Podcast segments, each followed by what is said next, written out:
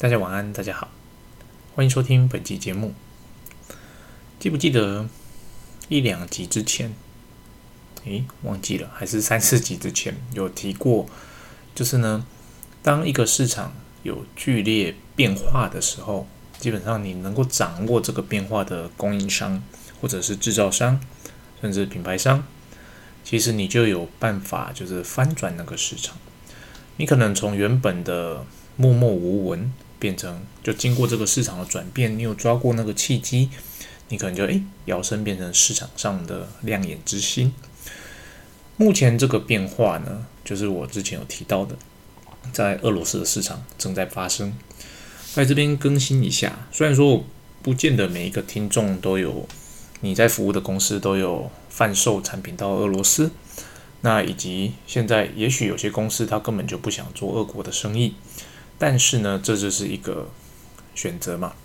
那知道这样的资讯，其实对未来做商业的决策，其实也是好的。在整个俄罗斯市场呢，目前它确实是处于一个正在洗牌的一个格局当中。我讲的是正在洗牌，就是说它其实还没有洗牌完成。那这个洗牌其实是因为呃乌俄战争所导致的。那乌俄战争是个因，那中间。造成这个结果是各国对俄罗斯的抵制，哦，那不论是真正的贸易上的抵制，像美国，或者是说，呃，呃，不能讲私私底下，就是说，呃，消极的贸易上的抵制，比方说有些公司它就不再跟俄罗斯做生意了，或者是说任何其他的因素，它被迫呃退出俄罗斯的市场。总之呢，目前得到的资讯就是俄罗斯市场。内部现在原本的供应链在大洗牌，那原本的供应链是哪些呢？原本供应链是来自于就是比较高端的产品，来自于美国，来自于欧洲，绝大多数是来自于欧洲的品牌。那这些品牌呢，就是在战争开打之后，大概过一阵子，他们决定就是要暂停跟俄罗斯的生意。但是呢，就像我说的。你暂停了生意，但是它国内的需求并没有减少。在这种情况下，当地的公司、当地的制造商自然而然的会去找新的 solution。那谁进去了？我刚刚讲的就是美国、欧洲退出了嘛？谁进去了呢？目前进去的，想当然了，第一名，我想大家都猜得到，中国。中国的产品其实以往在俄罗斯也是属于被归类在呃低价啊不怎么样。的产品哦，但他现在就是，毕竟他们两国是比较 close 的，所以中国的产品进去了，慢慢的就是怎么讲，有一种好像市场比较找得到它的那种感觉了。但是市场对中国产品的品质其实还是不信任的。第二个起来的是谁？第二个起来是俄罗斯本地制造的品牌。哦，这些品牌过往是被欧美所压着打的，但是呢，现在就是欧美已经撤了嘛。哦，大部分撤了，没有说全撤。撤了之后呢，这些本地的品牌，它有它有舞台了，由于它的产品还没有那么的好，但是它推出的产品过往，诶，那些比较有钱或者是比较想买高端产品的客户，并不会选择它。那现在呢，因为他们没得选了，他可以，他只能选择就是俄罗斯本地制造的。第三，哪个国家呢？印度啊，印度的产品进去了，哦，印度产品进去了。嗯，我为什么会知道这些 information？当然就是你要从各个管道得到这些消息啊啊！这而且俄罗斯其实啊最近也其实他们也是有持续的在办展览，但这些展览就变成是他们国内的人去看，那国际的厂商参展的也不是没有，但就是相对来讲少了很多。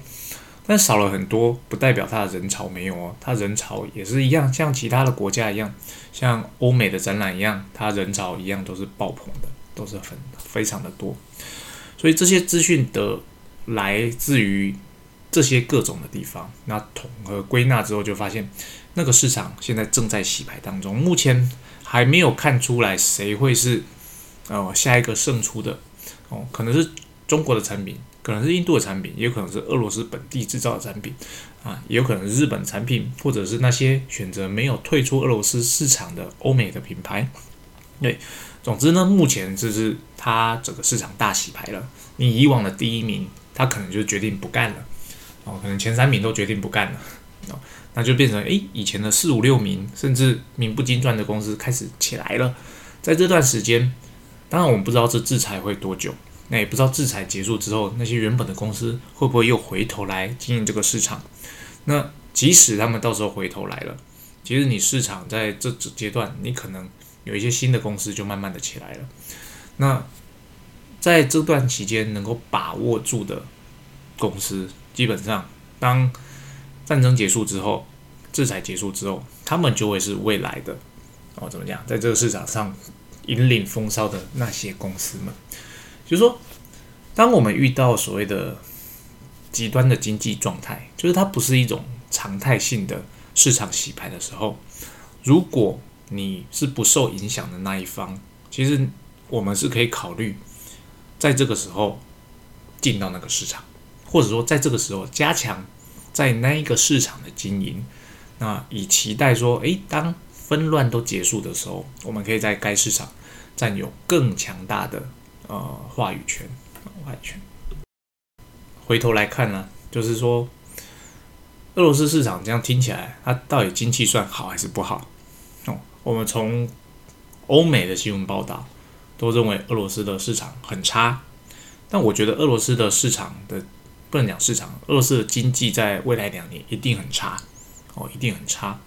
可是呢，它差是它的总体经济差，但是它的内需的需求其实并没有减少。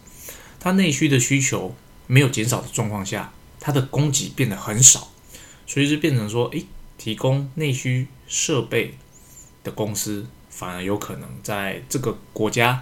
取得更好的营收啊。那俄罗斯的状况是这样，其他国家怎么样？哦，其实就我这边听说的，不只是我这个产业，在蛮多产业，其实大家对于未来下一季或者是未来半年，甚至未来一年的景气，都不是非常的乐观。比方说，在塑胶的射出成型业、细橡胶的橡塑产业、哦，金属加工产业。啊，甚至是 PCNB 等等的各个产业，我目前得到的 information 都是大家都蛮悲观的，哦，都蛮悲观的。那悲观的原因就是目前来说，对我而言呢，我是觉得我看不到，还不知道那个底部在哪里，就是它看似已经很惨了，但好像还会更惨。对，那市场上也不是没有需求，但是就是诶。需求的突然间有一些 inquiry，突然间就 peace 非常的安静，哦，就像台湾这一两个月，其实各个产业，可能我这个产业啦，就是是非常的 quiet，就是诶，奇怪，需求突然间消失了，这些消失的需求去哪里了？不知道，哦，其实大家都很保守，都非常的保守，就是。不知道，呃，因为可能看不到景气的谷底，也有可能看不到，呃，到底这个叫什么股市的循环向下循环，哦，会走到什么时候？也不知道说，诶，到底这个全球通膨这件事情再来后续会带来的经济影响会冲击会多么的大？所以我发现整个市场有一种属于停滞性的感觉。那停滞的感觉。不代表没有需求啦，它还是有，只是说它不像以往，就是诶，你明显的可以看到这个市场在往上爬升。目前来讲，就是需求好像停滞了，但是呢，东西越来越贵，哦，越来越贵。那我觉得这不是一个好现象。那东西越来越贵有很多原因，一个是啊，如果你是进口的东西，当然是因为你货币贬值嘛，你买东西就越来越贵。啊，另外一个原因就是，诶，你的生产成本变高了，所以你制造出来的东西也越来越贵，像。今天啊，虽然说车厂每年都在喊说他们成本不敷，他每年要涨价，但今年也也看到车厂说它要涨价哦。所以呢，到底市场景气好或不好，在我的目前看起来是不好啊，在目前看起来不好。那么我们在这个景气不好的时候，我们可以做些什么，或者说我们应该做一些什么？或者是说，诶，像过往，假设我们做业务过够久的话，在景气不好的时候，我们会做些什么？我这边就分享一下我在景气差的时候，就是过往的经济差的时候，我做过哪些的活动？那这些行为或活动，呃，不一定是我做做外销啦，有我也遇过在当内销业务的时候遇过经济差的状况。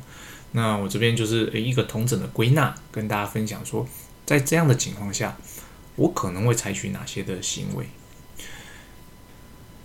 首先，我会做的第一件事情，我会去盘点每一个客户截至目前为止的订单。那或者是说，盘点每一个客户截至目前为止对我公司营收的贡献。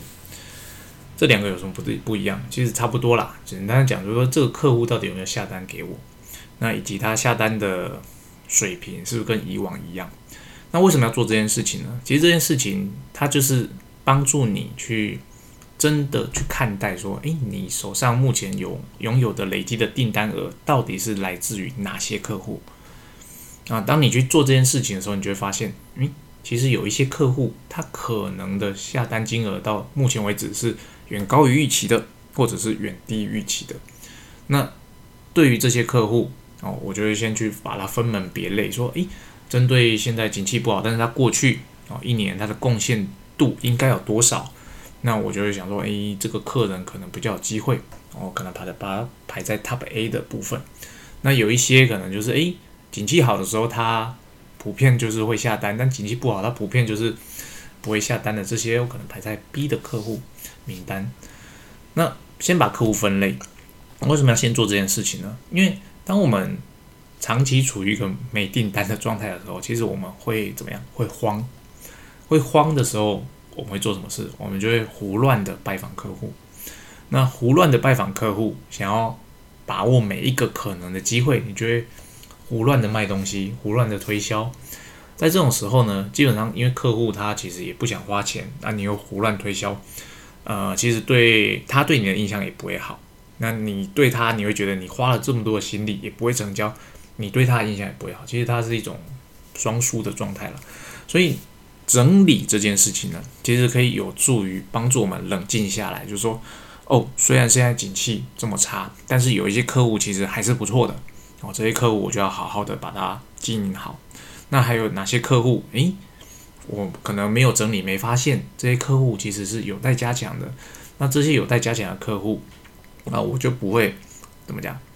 呃，忘记他，或者是说我花过多的心力在他的身上，因为在景气不好的时候，会带给公司，呃，真的有营收的，其实都是那些 Top A 的客户，那些 Level B 甚至 Level C 的客户呢，其实，在景气不好的时候，你花很多的心力在他们身上，你得到的回报效果是很差的，很差的。所以我就会先整理这样的名单，然后我会把更多的心力放在那种 Level A 的客户。这是我会做的第一件事情。第二件事情呢，我会去思考，甚至去盘点过往我过去一两年我所销售的公司的产品的类别。怎么说呢？当其实你去回想，当你是一个业务的时候，你就会发现，其实你在一个公司里面，公司的产品可能有十项，你常卖的产品可能就只有其中的两三项而已。那原因有可能是说，诶，这两三项比较好卖，也有可能是这两三项是你比较会卖哦，所以你就一直在卖这这两三项的产品。那其他的产品呢，在因为你的订单可能靠这两三项产品，你就基本上可以达到目标了，所以你并不太会去思考其他的产品。在但在景气不好的时候，就表示你原本常卖的那几样产品，可能没办法带给你足够的营业额。在这个时候呢？就要继续回头去看，说，诶，我是不是有过度的依赖偏重销售某一类的产品来达成我的业绩目标？我是不是忽略了还有其他的产品线我可以去开发？因为即使公司有十样的产品，这十样的产品大多数也不会也不会全部是 for 同一个 market 的，它就是十样产品里面，你可能可以再细分成为，诶，这个是 for A market，这 for B market。另外，另外三个 for C market，它可能彼此之间有点重叠，但是呢，它大概可以看出来说，诶，它是 for 不同的 business。在这个情况呢，你做出这个归类之后，你我们可以做什么？因为我们非常熟，我们自己很常卖那个那个产品线嘛，所以在这个景气不好的时候，反而是我们可以去好好的去 study 那些我平常比较少卖的产品线，去认真的开发，说，诶，这几个产品线它可以贩售去的那个市场，是不是我忽略掉了，或者是说我真的太忙没有空去经营的？因为景气这件事情它是波动的，而且它不会，通常它不会是全面性的，像今年。哦，有可能是全面性，但是过往来讲，它比较不会是全面性。也就是说，某一个产业它非常非常的差，有可能另外一个产业它基本上是没有受到影响的。那是不是说，我们就那就是，诶，我现在遇到这个非常非常差的产业嘛，那我就先放掉，我去开发另外一个新的产业，也许可以反而可以带给我更多更多的营收。哦，这是我会做的第二件事情，去检讨自己。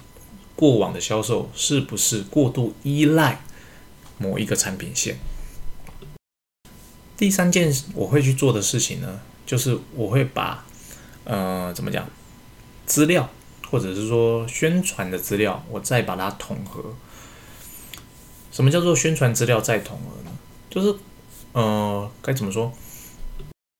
过往我们可能就是我们脑袋中知道很多的各种的案例。所以呢，我可以在拜访客户的时候，我可以诶从左边这个客户案例取一点资料出来，从右边这个客户案例取一点资料出来，把它兜成一个新的 solution 给现在的这个客户。那这件事情呢，通常都是在拜访的时候完成的，然后它只是 for one project。可是呢，这件事情基本上它就是所谓的叫做整合啊。身为一个业务，整合的能力非常的重要。它是一种整合，那其实我们整合出来的这些 solution 啊，其实它有时候可以变成一个标准的方案，变成一个标准 package 去贩售。那，嗯，过往我们其实如果景气很好的时候，其实我们会比较没有空去做这件事情。我虽然说我知道这样 A 加 B 起来会等于一个 C 的 solution 给一个新的市场或新的客人，可是呢，我光是 A。或者是 B，我就已经忙不过来了。那这个 A 加 B 的 C，我卖完之后，我也没有空去再去扩大，说，诶，这个 C 的 solution 可不可以去开发出新的客源？那现在景气不好，就是我们把这个 A 加 B 得到的这个 C 的 solution，把它整个规格化的时候，什么叫规格化呢？基本上规格化就是把它普及化了，就是让大家知道说你有这样的产品。那你要怎么让大家知道你有这样的产品？其实你就是把它啊书面化、文字化，把它做成 flyer，做成行路，甚至用照片兜起来上传，广为广发，让大家知道说，诶，你除了 A 产品之外，你除了 B 产品之外，你还有一个结合 A 加 B 产品的 C 产品，它可以应用在哪一个市场，可以做什么巴拉巴拉等等的。当然，你不只是 A 加 B，你可能有 A 加 D，哦，弄出另外一个产品。现在就是呃，好好的把这些。怎么讲？过往没有空去整理的哦，这些 solution 把它规格化的时候，哦，因为你其实生意好的时候你没空嘛，那生意不好的时候，你可能做了前面的第一件事情哦，归纳客户，第二件事情啊，检视产品线之后，你可能还是会很紧张，或者说哎，真的觉得还需要做点什么事情的时候，其实这个就是做呃把产品线兜起来，提供 solution 的好时候。当我们在做这些事情的时候，其实不知不觉中啊，你只要真的投入去做了，其实不景气的，因为景气是循环的嘛，这个不景气的阶段，它很快就会过去了。当它过去之后，你就会发现，诶，你在这段时间做的这三件事情，它可以带给你，当景气恢复之后，很快的带来所谓的商机，哦，快带来商机。以上就是我想跟大家分享的。当我们遇到了。不景气的状况，然后市场很萧条的状况的时候，我会做什么事情？这是我会做的事情。那跟大家做分享。那当然，它比较偏向内销的部分了。其实外销的做法也很类似，也很类似。其实，呃，就把刚刚的客户名单变成代理商的名单。哦，产品线其实一样。你在做外销的时候，你你就会发现某一个代理商。它通常大概就只会卖某一些产品线，它不会卖你全部的产品线。这个时候，其实你反而可以介绍，诶，其他的产品线给他，或许可以帮助他度过这个经济萧条的难关。第三就是所谓的 solution，绝大多数的代理商他并不了解你的产品其实是可以 A 加 B 兜起来变成一个 C 的啊，绝大多数的代理商他是不会有这样的 sense 的。通常他一定要看到一个完整的东西，然后你跟他讲这个东西在哪一个 market，哦，budget 多少哦，他才会去卖。所以反而你做这件事情有助于帮助你的代理商，诶，可能可以开发出新的市场。所以你有没有发现，其实你做内销、做外销，很多时候你在做的事情是有一点类似的，只是你面对的对象不一样。你做内销的时候，你面对的对象是终端的客户，所以你要你要讲的语言，你要准备的资料是要面对终端客户所所要让他听得懂的。但是你做外销的时候，你很多时候面对的是代理商，你要讲的语言、讲的那些资料啊，其实你要讲的是让代理商听得懂。而且让代理商听懂之后，他可以去跟他的客人讲，让他的客人听得懂他在讲什么，所以他会变得更更深入一点哦，更深入一点，或者是说你也可以讲更直白一点哦，你就是直接跟代理商讲要这样子做哦，而不是因为他就不会是透过你的语言去讲了，他是必须透过代理商他理解之后，透过他的语言去跟他的客人说明，所以你在两边的准备的资料上会有很大的不一样。以上就是今天想跟大家分享的内容。那希望大家我们都可以度过这一次的呃景气不好的状况。谢谢大家，拜拜。